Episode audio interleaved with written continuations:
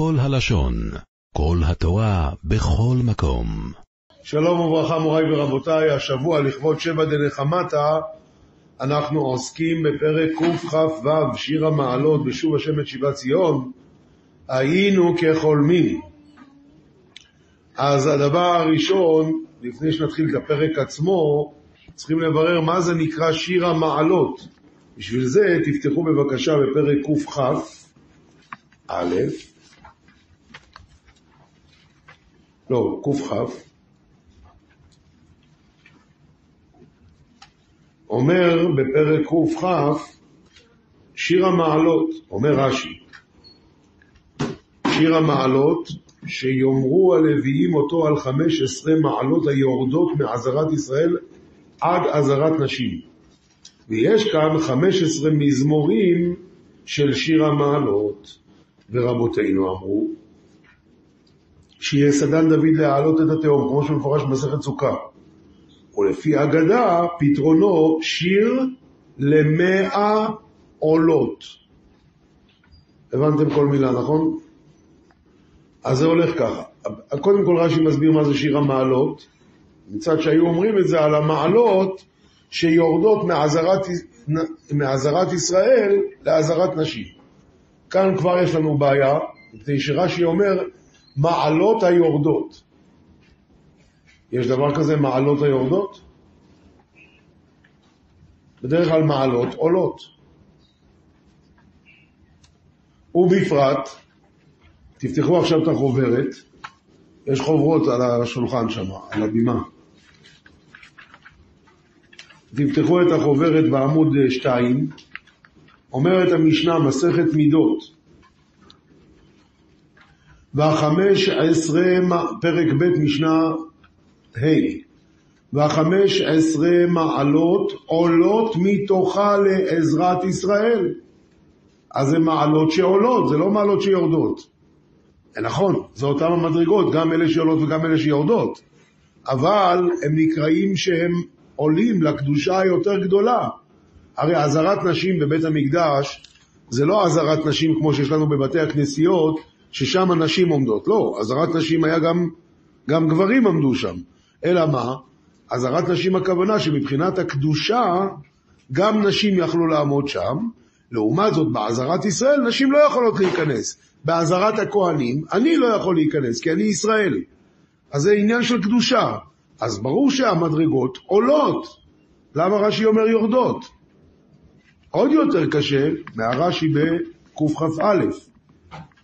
אומר רש"י, שיר למעלות, הפשט אומר רש"י, כשהיו הלוויים מתחילים לעלות במעלות, אמרו שיר זה, אף על פי שזה השיר לא נכתב בראשונה.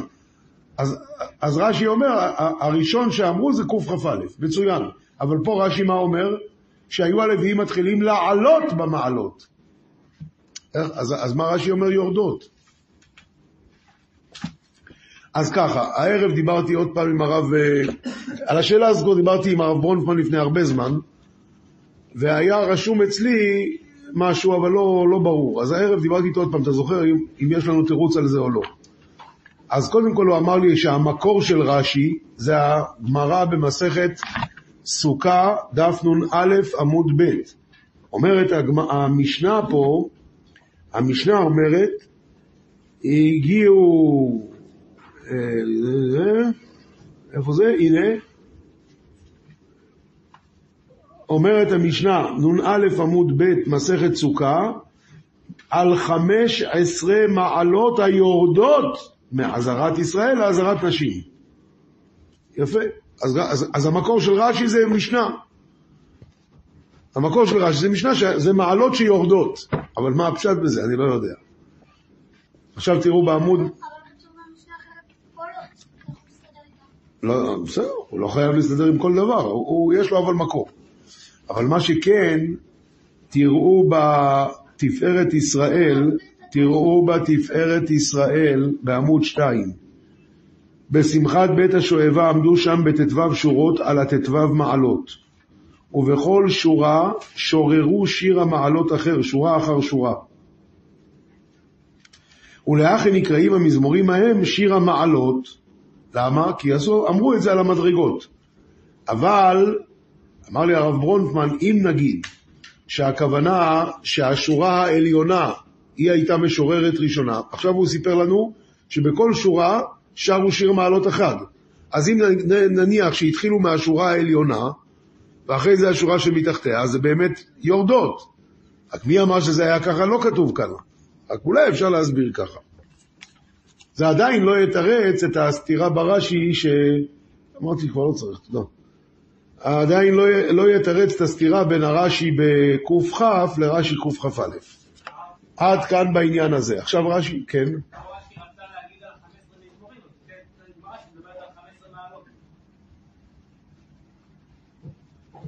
לא הבנתי. כן.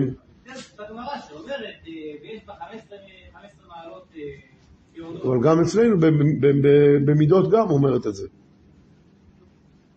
גם פה כתוב את התהילים. רגע, מה היה יותר גבוה? לא? מה? אה. מה היה יותר גבוה ממה? מה גבוה ממה? אזהרת ישראל יותר גבוהה מאזהרת נשים. זה שהם עוד נשים עוד מלמעלה ואנשים מלמעלה. בגלל גזוז טראמפ.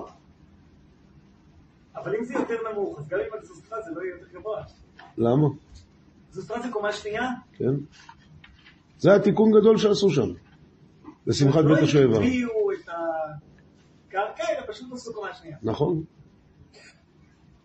טוב, עכשיו מוריי ורבותיי, נשאר לנו להסביר עדיין מה זה שיר למאה עולות. שיר למאה עולות, מה עולות? אז תראו בעמוד שלוש את הירושלמי סנהדרין, אומר הירושלמי, אחיתופל אדם גיבור בתורה. למעשה זה מופיע גם בבבלי בצורה פחות או יותר דומה, שכשדוד המלך קרא את השיטין לבית המקדש, הוא הגיע עד למטה, היה שם חרס, והחרס אמר לו, אל תרים אותי. אני פה מששת ימי בראשית לשמור שהתהום לא יעלה. ודוד לא שמע לו, והרים את החרס הזה, והתחיל התהום לעלות. ואמר דוד, מי שיודע שיגיד, אחיתופל היה שם, לא רצה להגיד. בסוף אחיתופל אמר שאפשר לכתוב אה, אה, על חרס את שם השם המפורש ולזרוק את זה פנימה, וזה ככה היה. בירושלמי כתוב, אמר מה שאמר ואוקמי. אבל בין כך ובין כך מה שקרה זה שהתהום כל כך נבהל שירד למטה, למטה, למטה, למטה, ולא היה לו, ולא היה מים מתחת לאדמה ללכלח את האדמה. מה עושים? אמר דוד 15 שירי המעלות. וכאן תסתכלו בעמוד 3 לקראת הסוף, התחיל דוד אומר שירה, שיר המעלות, שיר למאה עולות. על כל מאה אמה היה אומר שירה, אף על גב כן, טוב זה כבר נוגע לאחיתופל. אז זה הכוונה שיר למאה עולות. כל מאה אמה שהמים עלו, הוא אמר שיר. אז זאת אומרת שהמים ירדו לעומק של כמה? 1,500. 1,500. בסדר גמור. אז איך ראו מלמעלה בדיוק בכמה זה עולה כל פעם? זה רוח הקודש של דוד המלך, אל תשאל קושיות על זה. עכשיו, מוריי ורבותיי, אנחנו עוברים לקכ"ו, וכאן כתוב, שיר המעלות בשוב השם את שיבת ציון היינו כחולמים, והשאלה היא, מה זאת אומרת, על מה זה מדבר קודם כל, אומר רש"י, שיר המעלות בשוב השם את שיבת ציון מגלות בבל, היינו כחולמים. מה זאת אומרת חולמים? למה חולמים? מה הכוונה חולמים?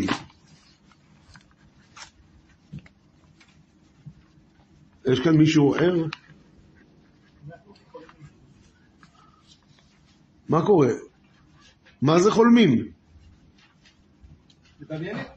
מדמיינים, יפה, הנה התשובה. מה אנחנו כל היום, אתה יודע, אומרים בעזרת השם, יבוא המשיח, וזה בחלומות שלנו, אנחנו חולמים על זה. זה אפשרות אחת. אפשרות שנייה, עמוד 4, תרגום אומר, אומר התרגום, שירא דהתאמר על מסוקין דתהומה כד יטוב השם לביאת גלבת ציון, הבנה החמראיה דאיתסיאן. אז מה התרגום אומר? מה זה נקרא חולמים? מלשון החלמה. מחלים מהמכה שלו. מראיה דאיתסיאן. בסדר? אפשרות שלישית, מה זה חולמים? חולמים הכוונה, כאלה צרות נוראיות עבר, עברו עלינו בגלות, וזה הראשון. עכשיו אני אומר פירוש נוסף. כאלה צרות נוראיות עברו עלינו בגלות, ויגיע יום שכל זה ייראה לנו כמו חלום רע. חלום, היה. אבל לא היה במציאות, אלא חלמנו את זה. זה הכוונה חולמים. שימו לב, עמוד חמש. הרמ, הבייס הלוי מביא את הרמב"ם, והרמב"ם אומר ככה, פרק ב' מלכות מגילה. כל ספרי הנביאים וכל הכתובים עתידים להיבטל ימות המשיח חוץ ממגילת אסתר. והרי היא קיימת כחמישה חומשי תורה וכהלכות של תורה שבעל פה, שאינן בתהילין לעולם. ואף על פי שכל זיכרון הצרות ייבטל, שנאמר כי נשכחו הצרות הראשונות וכי נסתרו מעיני, מעיניי, אבל ימי הפורים לא ייבטלו. אז מה כתוב כאן ברמב"ם? שכל זיכרון הצרות ייבטל. ייבטל זיכרון הצרות. אומר הבייס הלוי בעמוד הבא, בקטע המסומן, אומר הבייס הלוי, בדברי הרמב"ם הללו, נראה ביאור הכתוב בתהילים, בשוב השם את שיבת ציון היינו כחולמים. הכוונה בזה, דלעתיד לבוא כל הצרות שסבלו ישראל בגלות. לא יהיו נחשבים כמו צרות שעברו ושהיו, רק יהיו משוכחים לגמרי כמו שלא היו מעולם. ולא יישאר מהם רושם וזיכרון כלל. מה כתוב כאן בבייס הלוי? אמר בריסקר רוב, אחד הלך למסעדה, אכל סטייק טוב עם הרבה שומן, בא הביתה, עלה לו העדים לראש, נרדם. חלם חלום זוועת עולם. הוא באושוויץ, הוא רואה את המוות מול העיניים, הוא רעב, הוא מקבל מכות. התעורר, כולו רטוב מזיעה קרה, ודופק 250. בכזה בהלה התעורר ממה שהוא ראה, ממה שהוא חלם, בחלום הוא היה שם. ואז הוא ממש, הוא בזה, אומרים לו, שמע, כדאי לך ללכת לפסיכולוג, לדבר איתך כמה דקות, הוא הולך טיפול, שני טיפולים, עבר. למה? זה רק חלום. אדם שהיה באושוויץ, כמה טיפולים יעזור לו? לא יעזור שום טיפול. למה? כי הוא היה שם. אומר הבריסקרוב, זה מה שאומר הרמב"ם. הצרות יישכחו כאילו לא היו. אז מה כן הם היו? חלום. אז גם מי שהיה באושוויץ, וגם מי שהיה במרתפי האינקוויזיציה, ידע שזה היה רק חלום, וגמרנו. אז עכשיו מובן למה מגילת אסתר לא. ודאי, אבל כשיבוא המשיח, זה מה שיקרה. כאילו זה היה רק חלום. אה, אתה אומר אלה שמתו שם, הם כבר יקומו. אז עכשיו מובן למה מגילת אסתר לא. כי מגילת אסתר זה הדבר היחידי שזה לא על צרה, זה על צרה שהייתה צריכה להיות ולא הייתה. אז אין פה צרה שהיא תשקע. יפה, יפה. עכשיו מוריי ורבותיי, תוספת עוד אחת. הרב אה, אה, רב אלחונון וסרמן אמר פעם על זה משל נפלא. היה עירוני אחד שנסע לכפר, יש לו איזה דוד רחוק, הוא נסע לשם. הוא מגיע, הוא רואה, יש שדה יפה, פתאום בא הדוד שלו עם הטרקטור, עושה חרישה, הורס את השדה, הוא אומר לו, מה אתה עושה? אמר לו, אתה תראה.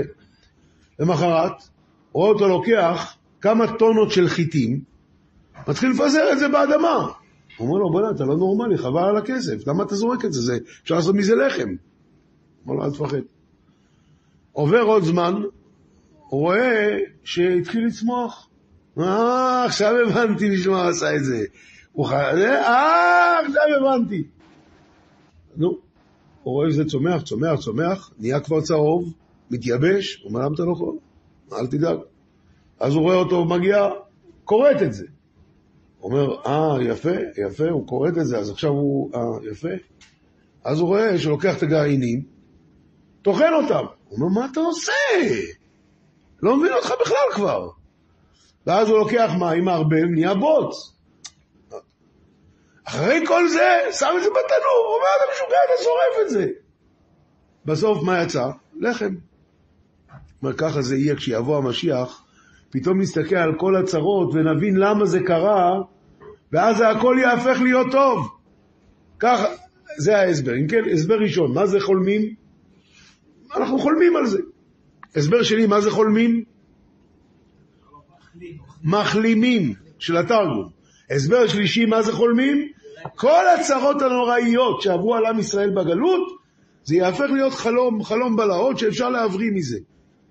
אלה שלושת ההסברים. אז מתי זה היינו כחולמים? בשוב השם של הציון, או היינו כחולמים עכשיו? זה נכון, זה הבדל בין שני הפירושים. נכון מאוד. עכשיו, מוריי ורבותיי, בא החוני המעגל ואומר פשט רביעי, שהוא בכלל לא פשט. תפתחו בחוברת בעמוד 11. אומר רבי יוחנן, כל ים, גמרא במסכת תענית דף כ"ג עמוד א', אומר רבי יוחנן, כל ימיו של אותו צדיק היה מצטער על המקרא הזה, שיר המעלות בשוב השם את שיבת ציון היינו כחולמים. אמר, אפשר שבעים שנין וכחל מה ידמי? כחל מדמי. מי איכא דנאי שבעים שנין? סליחה, זה לא מה שכתוב פה. כל יום הוא היה מצטער. מה, מה אתה מצטער? על מה? מה, אפשר לשאול 70 שנה? מי דיבר על לשאול 70 שנה? לא, כי גלות בבל זה 70 שנה.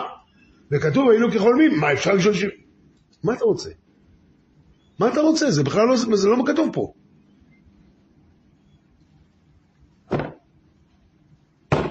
זו הבעיה הראשונה.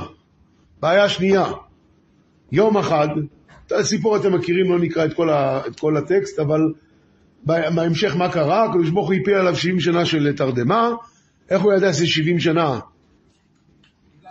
בגלל החרוב, הוא ראה הרי אדם זורע חרוב, ואחרי זה הוא ראה איזה כבר פירות, 70 שנה, אמר, אפשר לשאול. עכשיו בואו, בואו, שנייה נעצור. למה באמת הוא חשב שאי אפשר לישון 70 שנה? כי אם בן אדם יישן 70 שנה, הוא ימות ברעב. ובצמא.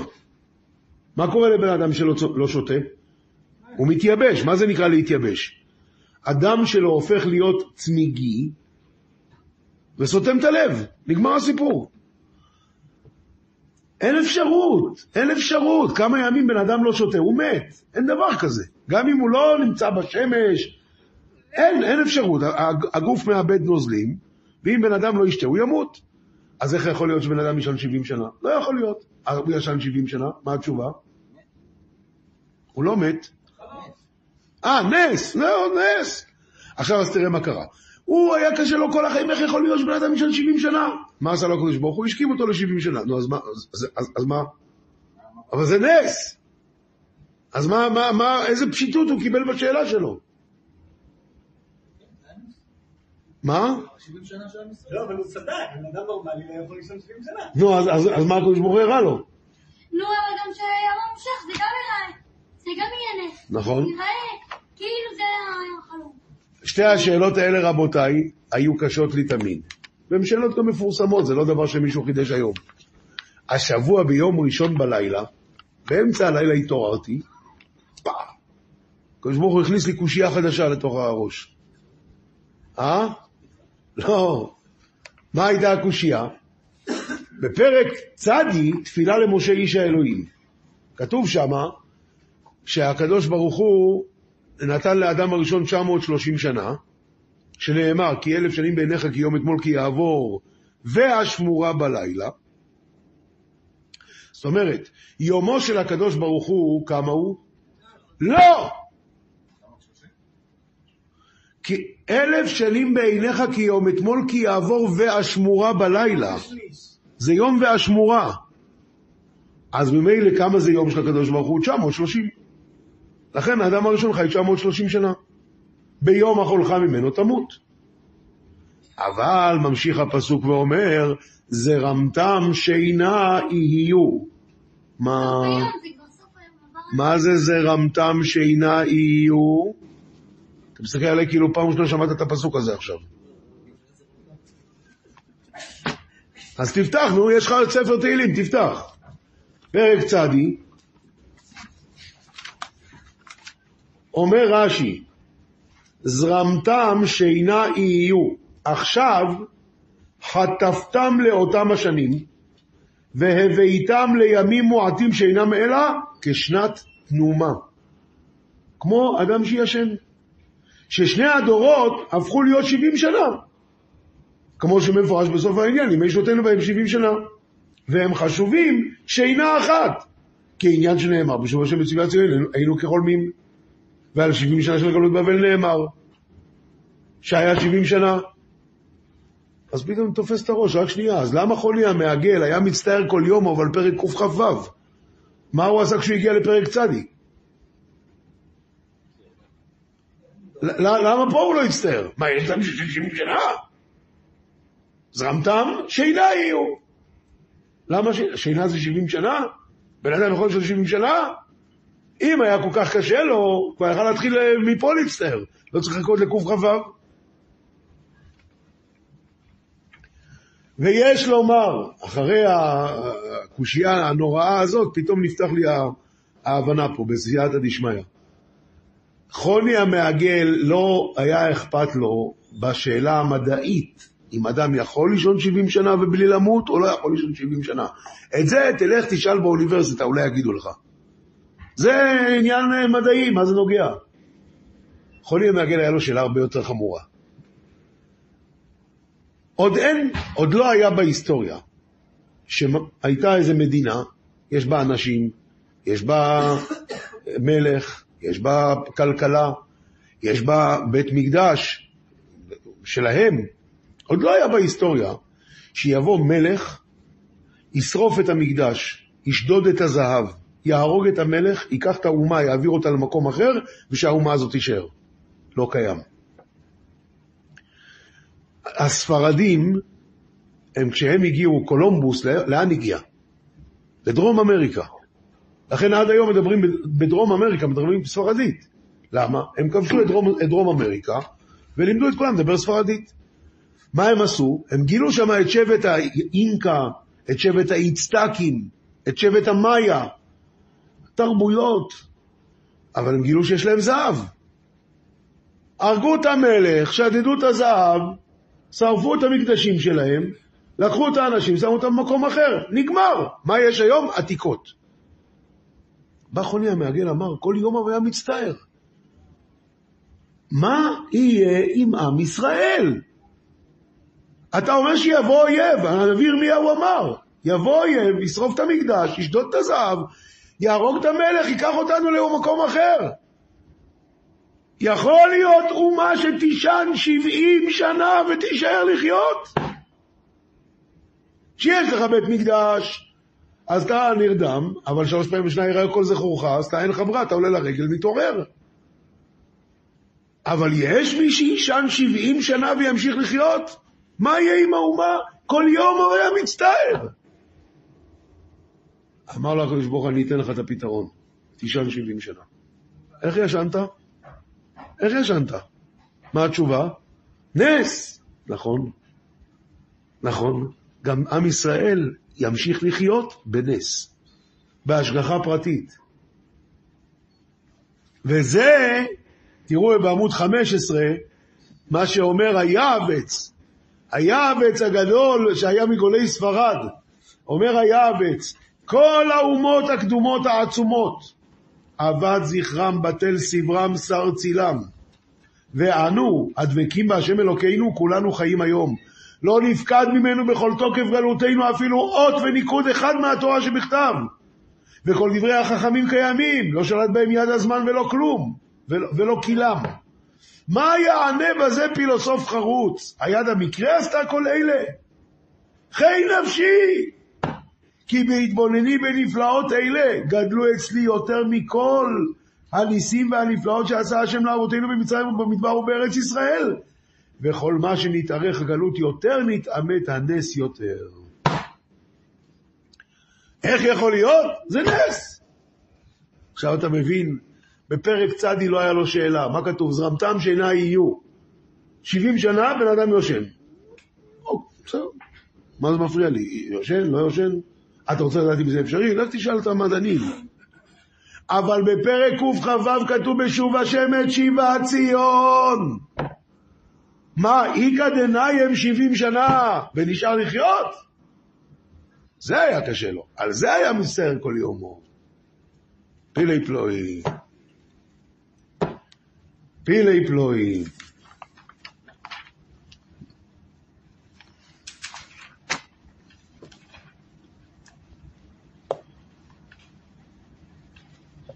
סידור סולם בית אל זה של יעקב אמדין, לא של החסידאי בעצם במשפט. זה ההקדמה של הסידור. טוב. נדמה לי שרבי יעקב עמדין זה בית אל, בית יעקב. בית יעקב, החסידים, לא היה להם סידור, הם לקחו את הסידור של רבי יעקב אמדין והפכו אותו לסידור נוסח סטארט אה. טוב, הסידור המקורי, מה? מה הוא שואל? אה, נכון? כאילו. עשר אתה. אתה נהדר. והשאלה שלך היא נפלאה, אבל צריכים בשביל זה לדעת הירושלמי. הירושלמי מספר את אותו סיפור שמספר הבבלי כמעט. על חוני המעגל שעשה את העיגול, הוא היה, אותו, הוא היה נכד של אותו חוני המעגל, סליחה, חוני המעגל, אה? ת- ת- תביא עוד פעם את הירושלמי, תביא את הירושלמי. ירושלמי הירוקים שם, תענית. במזרח אירופה קראו לזה MBC, זה היה הסידור בית יעקב, זה רק בשביל לדחוף אותו. זה לא היה אמיתי, זה היה שחזור.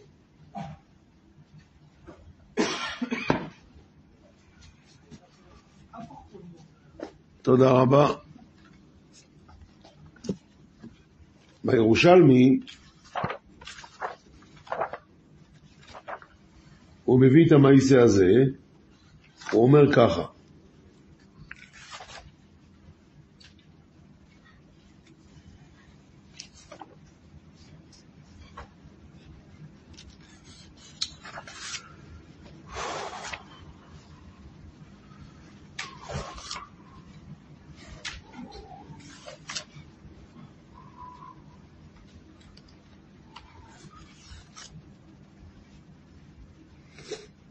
היום מתענים וירד להם גשמים, היום מתענים וירד להם גשמים.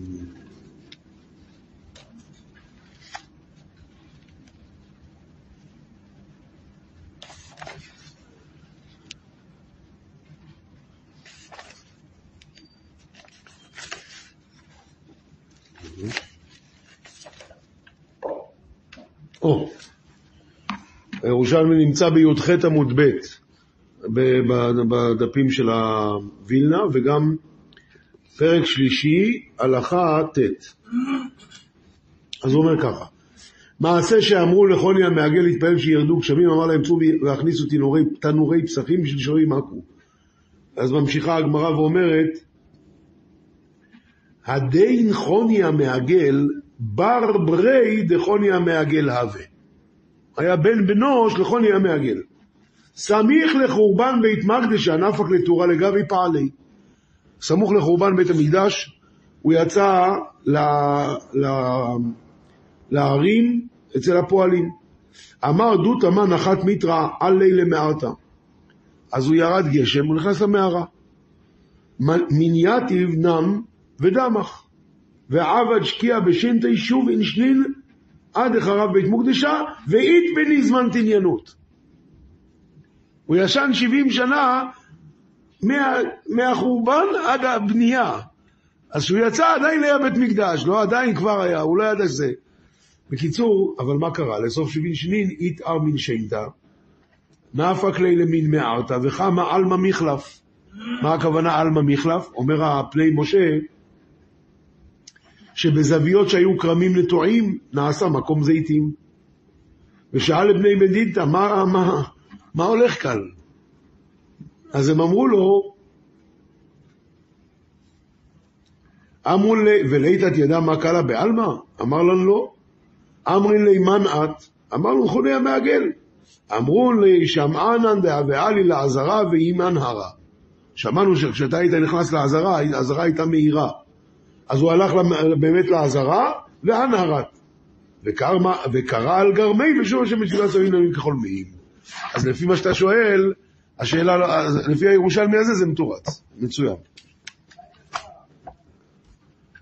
הוא שאל לגבי התאריכים פה, איך זה מסתדר עם החורבן, ירושלמי מסדר את זה.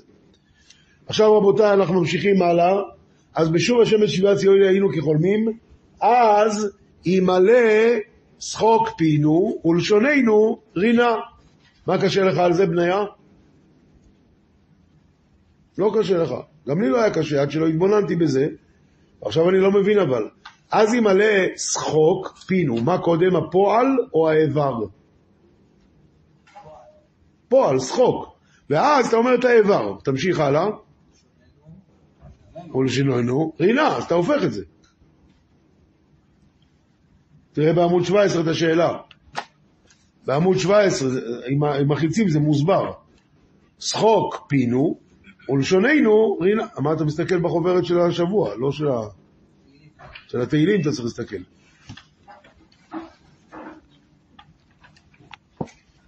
ולשוננו רינה, זה הפוך. ברור רבותיי, השאלה ברורה, ויש לומר. כתוב בגמרא, כתוב בגמרא ב... במסכת אה, ברכות, שאסור לאדם שימלא פיו שחוק בעולם הזה. עכשיו סתם שאלה, האם, אה, מה, מה, מה הסיבה שאסור לצחוק, אה, מה, מה, מה, מה הסיבה? מה זה העולם הזה? איזה עולם זה? מה? אתה אומר שזה בגלל הגלות, ממילא כשיבוא המשיח יהיה מותר לצחוק. האפשרות השנייה היא שזה לא בגלל הגלות, אלא כשבן אדם צוחק יותר מדי, הוא שוכח את המצוות. ואז זה לא קשור לגאולה. אז תסתכלו בעמוד 18, כותב הטור, האסור לאדם שימלא שחוק פיו בזמן הזה, שנאמר אז ימלא שחוק פינו. אומר הבית יוסף, הוא מפרש רבינו, הוא מפרש רבינו דבימי הגלות דווקא כאמר, וכן פירש הרמב"ן. אבל רבינו יונה פירש דשלא בימי הגלות נמי כאמר, שהשמחה יתרה מרגילה את האדם לשכוח המצוות. עכשיו, מה זה אסור למלא, וגם המשנה ברורה מביא את זה. אומר המשנה ברורה, אסור למלות פיו שחוק, שהשמחה יתרה משכח המצוות. אז זה לא קשור לגלות. אבל לפי הרמב"ן, כן, זה כן קשור לגלות. עכשיו, מה זה אומר אסור לאדם שימלא פיו שחוק? מה הכוונה? אז אתה ראית שמישהו מקפיד על זה? חיים זה כל אחד? הייתכן שכל כל האחרים פושעים? לא ייתכן. התשובה היא, תראו את ערוך השולחן, בעמוד 18. אומר ערוך השולחן, וזהו כשעוסק בשחוק זמן מרובה עם אחרים, אבל שחוק בעלמא ליתלן בה. אז על מה הוא מדבר? מה אסור בעולם הזה? אדם שהולך להופעה של סטנדאפיסט, שעה, שעה וחצי, הוא כולו צחוק, אז זה בעיה. אבל אדם שצוחק, מה, הבעיה? אין שום בעיה. הקדושים אשר בארץ, כמו שאתה אומר, אז בסדר, הקפידו גם על זה. באמת רב חיים לא היה צוחק עם פה מלא, אפילו כשאני אני זוכר לפני המון המון שנים, שמעתי את רב, רב דון סגל, הוא אמר, רב דון סגל אמר שהוא היה בחתונה, ורב ינקלה גלינסקי שימח, ורב חיים ישב שם וצחק נורא, אבל החזיק את הפה, שלא למלא פיו שחוק. אבל זה חסידות, זה בכלל לא, זה לא הלכה. אחרת מה כולם? אה,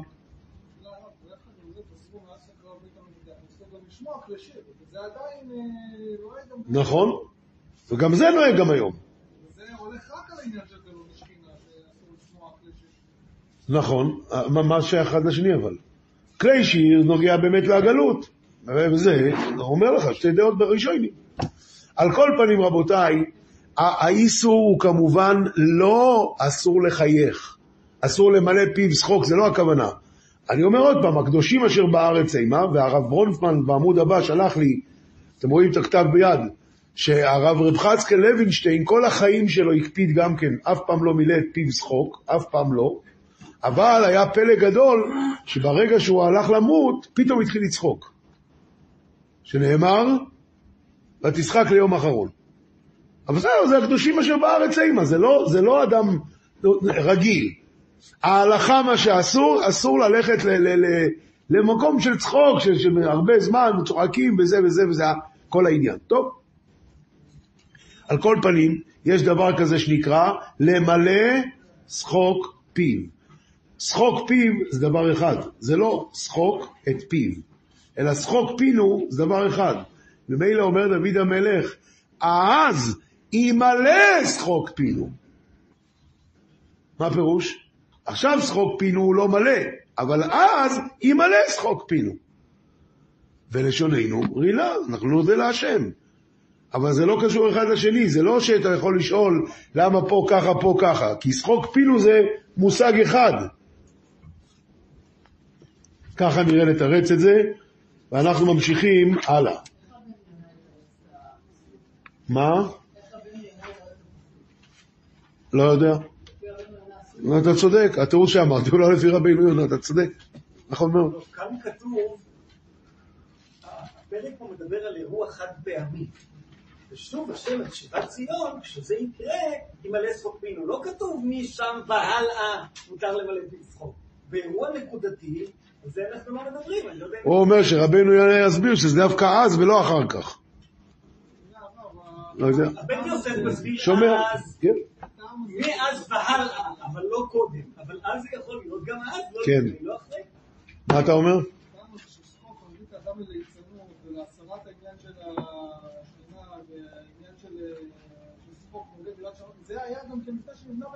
בכלל. נכון, לפי זה, זה נכון מה שאתה אומר. לא. הוא מסביר עולם הזה, זה כולל את כל עולם התורה והמצוות. זה לפי ההסבר הזה, אתה צודק, נכון? עכשיו מוריי ורבותיי, אה, סתם שמתי לב לזה אה, בשבת, שיש כאן פסוק שהוא בא לרומם את עם ישראל. תראו, בעמוד 20, בפרק י', פסוק ז', אומר דוד המלך, עלה פי ומלא ומרמות ותוך, תחת לשונו עמל ועוול.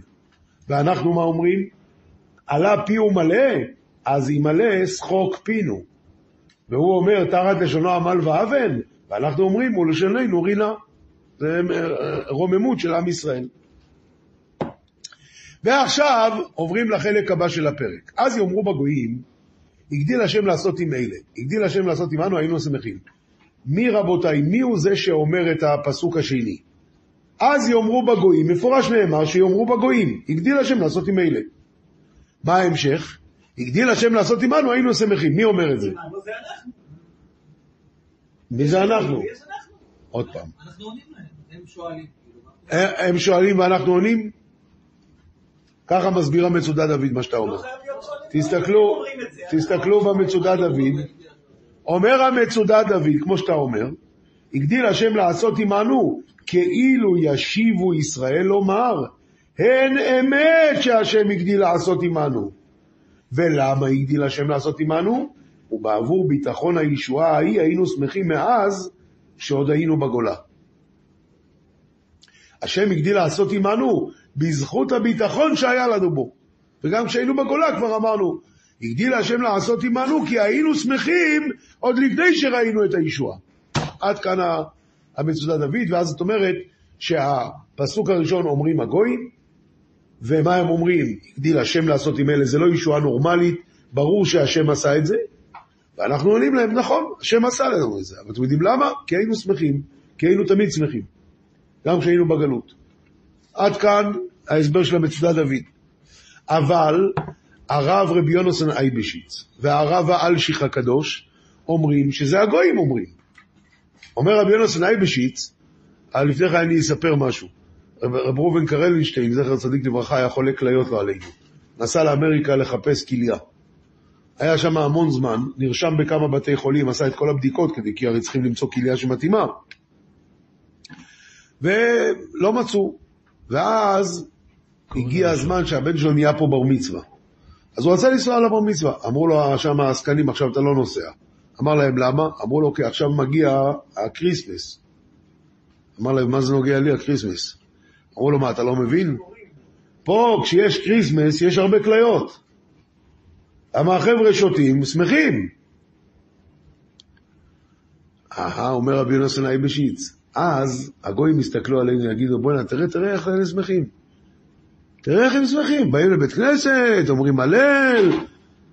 וואלה, אם הגדיל השם לעשות עמנו ככה, כבר היינו שמחים. ככה אומר רבי יונתן אייבשיץ. אנחנו כבר היינו שמחים, או-הו היינו שמחים. תראו את הרב יונתן אייבשיץ בעמוד הבא, בעמוד 22, בחוברת. כן, נכון. וזהו מאמר הפסוק בשוב השם בשיבת ציון, אז ימלא שחוק מינו ושמי רינה. הרצון, בעת שמחה נעשה שיר להשם ורינה תהיה להשם. כי לעתיד יהיה שיר חדש. ו... וזה רינה להשם אשר יפלי רחמה וחסדו גב- גבר עלינו. וכאשר יראו העמים זאת, בעל כורחם יודו כי ראויים אנחנו לבחור בנו השם. כאילו קרה להם גדולה והצלחה כזו. היו מבלים זמן בשמחה, בריקוד וכדומה. וזהו מאמרם אז יאמרו בגויים הגדיל השם לעשות עם אלה. הרצון נכון הוא, וגדולת השם הוא לעשות עם אלה.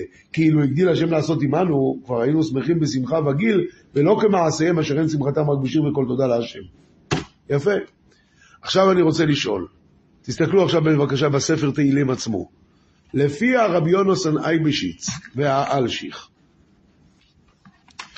אז יאמרו בגויים הגדיל השם לעשות עם אלה, סוף פסוק. הגדיל השם לעשות עמנו, היינו שמחים. למה הוא הפסיק באמצע? אם כמו המצודס דוד, שאת זה אומרים הגויים, ואת זה אנחנו אומרים, זה באמת שני פסוקים.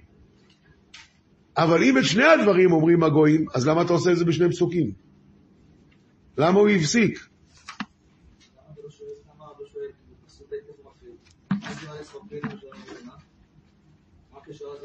לזה התכוונתי לשאול, אתה צדקת.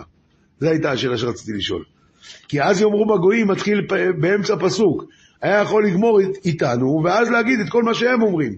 זה התכוונתי לשאול באמת. סליחה. מה? זה לא על המצודת דוד. למה?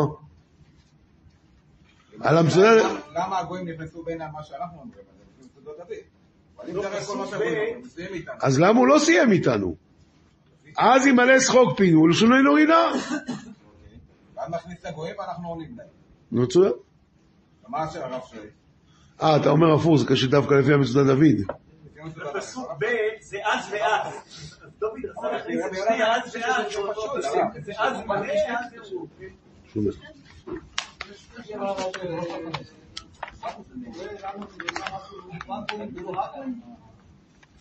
לא שלא ראיתי את השאלה הזאת. אבל לא, לא אומר שחיפשתי אותה, אז לא...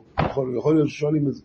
הוא שואל למה אומרים אז יאמרו בגויים ולא, לא, אומרים אז יאמרו הגויים. הגויים זה כולם. נו, בגויים יאמרו בגויים. לא חלק מהם. למה לא כולם? זה מה שהוא שואל. הלאה רבותיי, אז יאמרו בגויים הגדיל השם לעשות עם אלה,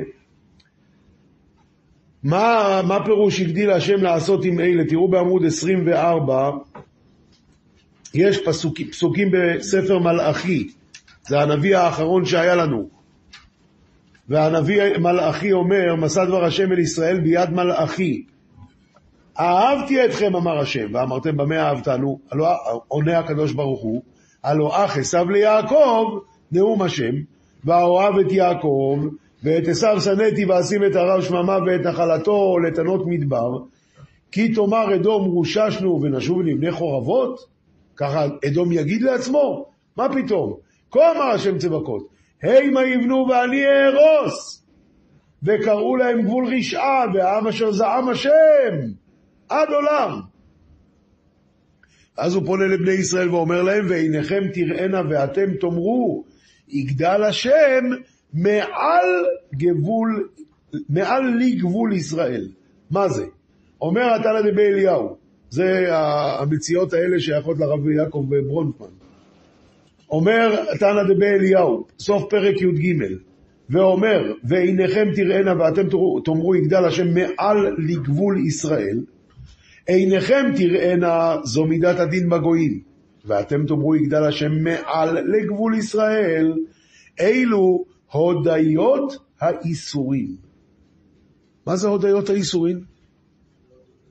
להודות לקדוש ברוך הוא על האיסורים. מה פירוש? מוריי ורבותיי, גוואלדיק שבגוואלדיק. כשאנחנו נראה מה קיבלנו בזכות האיסורים האלה, מה קיבלנו בזכות האיסורים האלה, אתה יודע מה יקרה? תגיד למה לא ייסר אותם יותר? אתה יודע מה יקרה? תהפכו לעמוד 26. על זה אמר הקדוש ברוך הוא לישראל, עתידים אתם שתאמרו לי היכן הם? דמחמת שתראו גודל הצלחתכם מהמכות שהיכו העכו"ם אתכם, תבקשו אותם להיות נלקים עוד על ידם, אבל לא תמצאו אז אותם, כי יכלו מהעולם.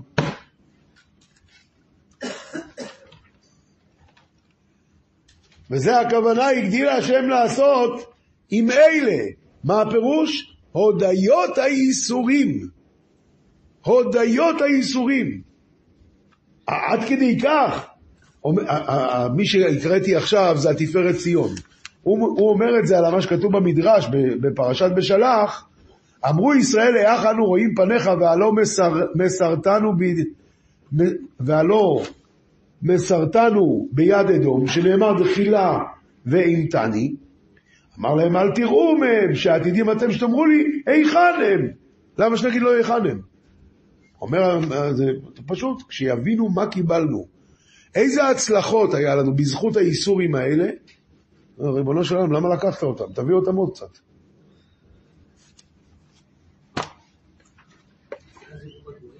מה? זה לא אז לימוד בגויים, זה אנחנו נגיד. איך זה מסתדר אני לא יודע. אתה צודק. רב קיבא איגר אומר, רב קיבא איגר אומר דבר נפלא.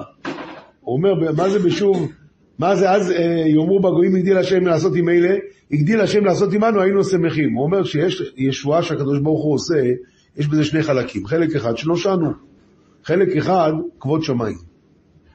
עכשיו, זה חלק שנושענו, אין טעם לפרסם, אנחנו שמחים שנושענו. אבל זה חלק של כבוד שמיים, יש טעם לפרסם. אומר רב קיבי איגר, זה הכוונה. אז יאמרו בגויים, הגדיל השם לעשות עם אלה.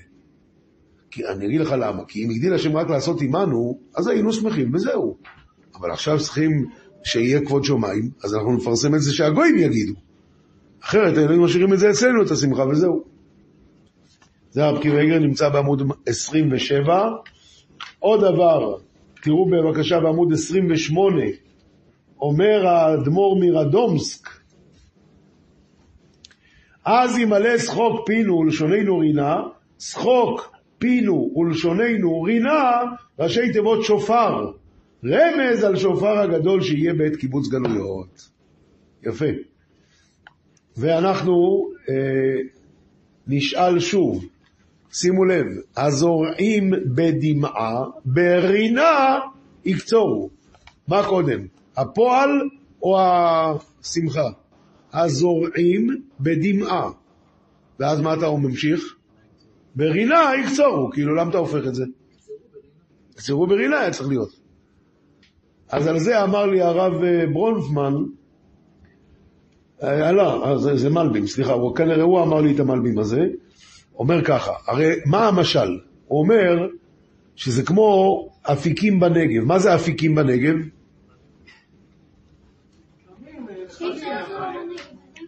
האפיקים זה הזרמים האדירים האלה שבאים פתאום.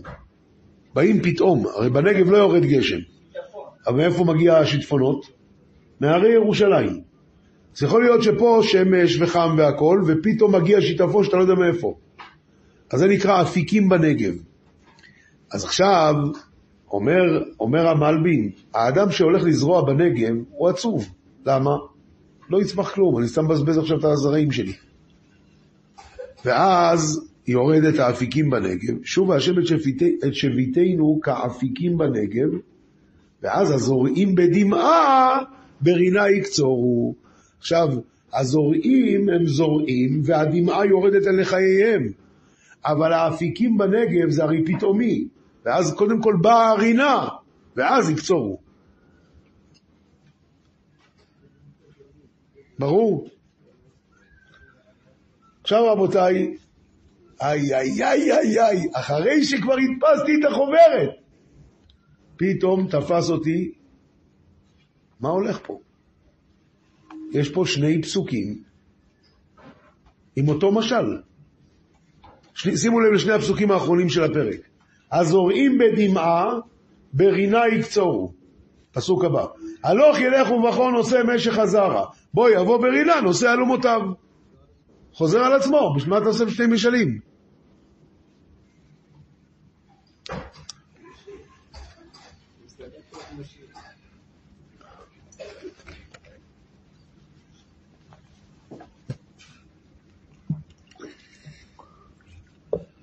אז בסייעתא דשמיא אני חושב שיש לי תירוץ מצוין. התירוץ הוא ככה, תראו רבותיי, המשל השני והמשל הראשון, שני משלים שונים לגמרי. מה הוא אומר במשל הראשון? הזורעים בדמעה, ברינה יקצורו. הוא מדבר על הזורע ועל הקוצר. בפסוק הבא הוא בכלל לא מדבר על הזורע והקוצר. לפני הזריעה, ואחרי הקצירה. הלוך ילך ובכו, נושא משך הזרע, הוא סוחב על הגב את השק עם הזרעים. בוא יבוא ברינה נושא אלומותיו, הוא סוחב את האלומות אחרי הקציר. מה כתוב כאן? למה צריך שני משלים? אחד על הזורע והקוצר, אחד על הלפני ואחרי. ויש לומר, כשהיה בית המקדש קיים, אז היה אדם בא, מתפלל, התפילה נענית. היה אדם מקריב קורבן, מתכפר. אתה רואה את התוצאות במקום. עכשיו שאנחנו בגלות, לפעמים בן אדם מתפלל, מרגיש שהמנוי אינו זמין בכלל. מתפלל, מתפלל, מתפלל, לא, לא, אין תגובה. אדם שומר שבת. הוא לא רואה שלמחרת בבוקר נפתר לו כל הבעיות, לא? בכלל לא.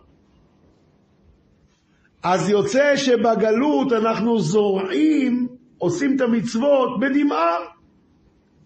אבל יגיע הזמן שברינה יקצורו. תראו את הרש"י על הפסוק הזה. אומר רש"י, הלוך ילך ובכו, אומר רש"י, כך ישראל, זורעים לפני הקדוש ברוך הוא צדקה בדמעה בגלות. וברינה יקצורו, כשתשלם, כשתשלם משכורתם לעתיד. אז מה רש"י מסביר? מה כאן קרה? המצוות שאנחנו מקיימים, אנחנו מקיימים אותן, אבל בדמעה. למה? אתה, לא רואה את ה... מה? אני יודע, אני יודע, אני יודע. אתה לא רואה את התוצאה, אז ממילא זה זורעים בדמעה. אבל עכשיו, בוא נעבור לפסוק הבא. בא, בא דוד המלך ואומר, תראה, בגלות יש עוד בעיה. מילא שאתה שומר את המצוות וזה קשה לך כי אתה לא רואה את התוצאה, אתה מתפלל, אתה לא רואה את התוצאה ואתה ממשיך להתפלל, זה קשה. אבל יש עוד בעיה. תאר לך שחוץ ממה, זה, ממה שקשה לך אישית, נפשית, פנימית, לעשות את המצוות, עוד באים מבחוץ וצוחקים עליך. אדוק, פיסטוק אתה. אתה ככה, אתה ככה. פרזיט, לך לעבוד, וכולי. הקושי עכשיו הוא לא רק על קיום המצווה, אלא עוד לפני קיום המצווה. זה אומר דוד במשל השני. המשל הראשון הוא על עצם קיום המצוות בגלות, זה מספיק, זה בדמעה, ועל זה ברינה יקצורו. אבל יש חוץ מזה, אתה גם נושא את משך הזרע. עצם הדבר הזה שאתה מקיים את המצוות, זה מסע בפני עצמו, חוץ מהעבודה הפנימית שלי, הקושי הפנימי שלי, יש כאן גם קושי חיצוני. ועל זה הוא אומר, נושא משך הזרע, בוא יבוא ברינה, נושא אלומותיו. את התוצאות של זה גם כן. וזה שני משלים באמת. רק בשביל, בשביל הדוגמה, אמרתי לכם פעם את הסיפור הזה, שהיה יהודי שקראו לו רב, אברו, רב, רב, חיים, רב חיים שפירא. הוא היה לומד אצל רב, אצל רב ברוך בר, כשהתחילה מלחמת העולם, הוא ברח לתוך רוסיה, והתגלגל שם, הוא כתב על זה ספר מאוד מאוד יפה, לך לך בני. ושם הוא כותב שיום אחד הוא היה עובד, מה זה עובד? מגויס לחבר'ה שהיו סוללים את המסילות רכבת. הם עבדו בפרך ממש, בערי אורל. היו נוסעים ברכבת, נעצרים, אין יותר פסים. עושים פסים, ממשיכים הלאה. זה היה משהו... ואז יום אחד שלחו אותו לאיזה מחנה עבודה אחר למסור שם משהו. זה היה שבת. אבל הוא, היה לו תפילין, ואת התפילין הוא השאיר כל הזמן בכיס, שבת, לא שבת, לא משנה. מתי הוא הניח תפילין? אי אפשר היה להניח שם תפילין, אסור להיות דתי ברוסיה. אז הוא היה, כשלפני שכולם התעוררו, הוא היה נכנס מתחת לשמיכה, מניח את התפילין, קורא קריאת שמע, מוריד ושם בכיס. יום אחד שלחו אותו למחנה אחר, להביא לשם משהו. הוא הגיע לשם, אה, הוא פתאום שומע זמירות שבת. זה היה שבת, והוא שומע זמירות שבת. התחיל ללכת אחרי הכל, פתאום הוא רואה יהודי יושב מאחורי השיחים ושר. אז הוא אומר לו, שלום עליכם. הוא אומר לו ברוסית, אני לא מבין כלום. אז הוא אומר לו ביידיש, איך בין העיד, אני יהודי. לא מבין אף מילה. אז אמר לו, תשמע, אני יהודי, תראה, הוציא מהכיס את התפילין, ההוא בבת אחת התחיל לבכות. אומר לו, אני כבר 15 שנה פה לא ראיתי תפילין. התברר שהוא חסיד ברסלב, תפסו אותו שהוא לימד תורה, הגלו אותו חמש, לא יודע לכמה שנים, הוא כבר 15 שנה יושב שם, הוא סיפר לו שהוא עשה את עצמו משוגע, אז ככה הוא מצליח לשמור שבת.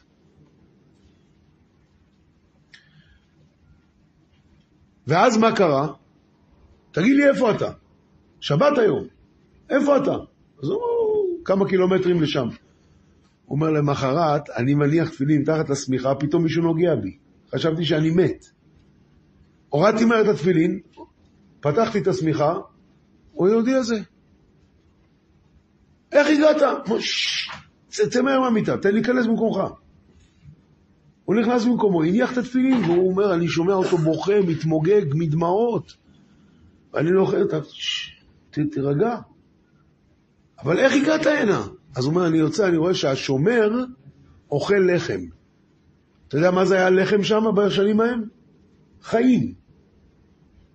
הוא נתן את המנה שלו. אז הוא אמר לו, מה אתה עושה? איך אתה... אמר, מה קרה? כשישבתי בצינוק גם לא אכלתי. אז עוד יום אני לא אוכל. שלושה שבועות! בוקר בוקר הוא הגיע בשביל להניח את התפילין שלו. ואחרי שלושה שבועות הם כבר המשיכו הלאה, יותר הוא לא ראה אותו. עכשיו תאר לך את היהודי הזה, על מה תפסו אותו? כי הוא לימד תורה.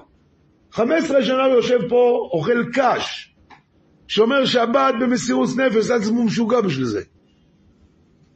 נו, ומה עם התוצאות? אין תוצאות, אתה לא רואה את ה... נו, לא, המנוי אינו זמין.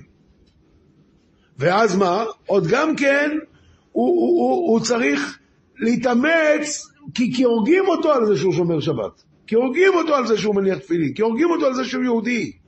זה שני המשלים. משל אחד זה, הלוך ילך ובכל, אה, אה, הזורים בדמעה. עצם המצווה קשה לעשות אותה, כי, כי אני לא רואה את התוצאה. אבל חוץ מזה, הלוך ילך ובכל עושה משך הזרע. הוא סוחב את זה שהוא יהודי על הגב. וזה שכר נפרד.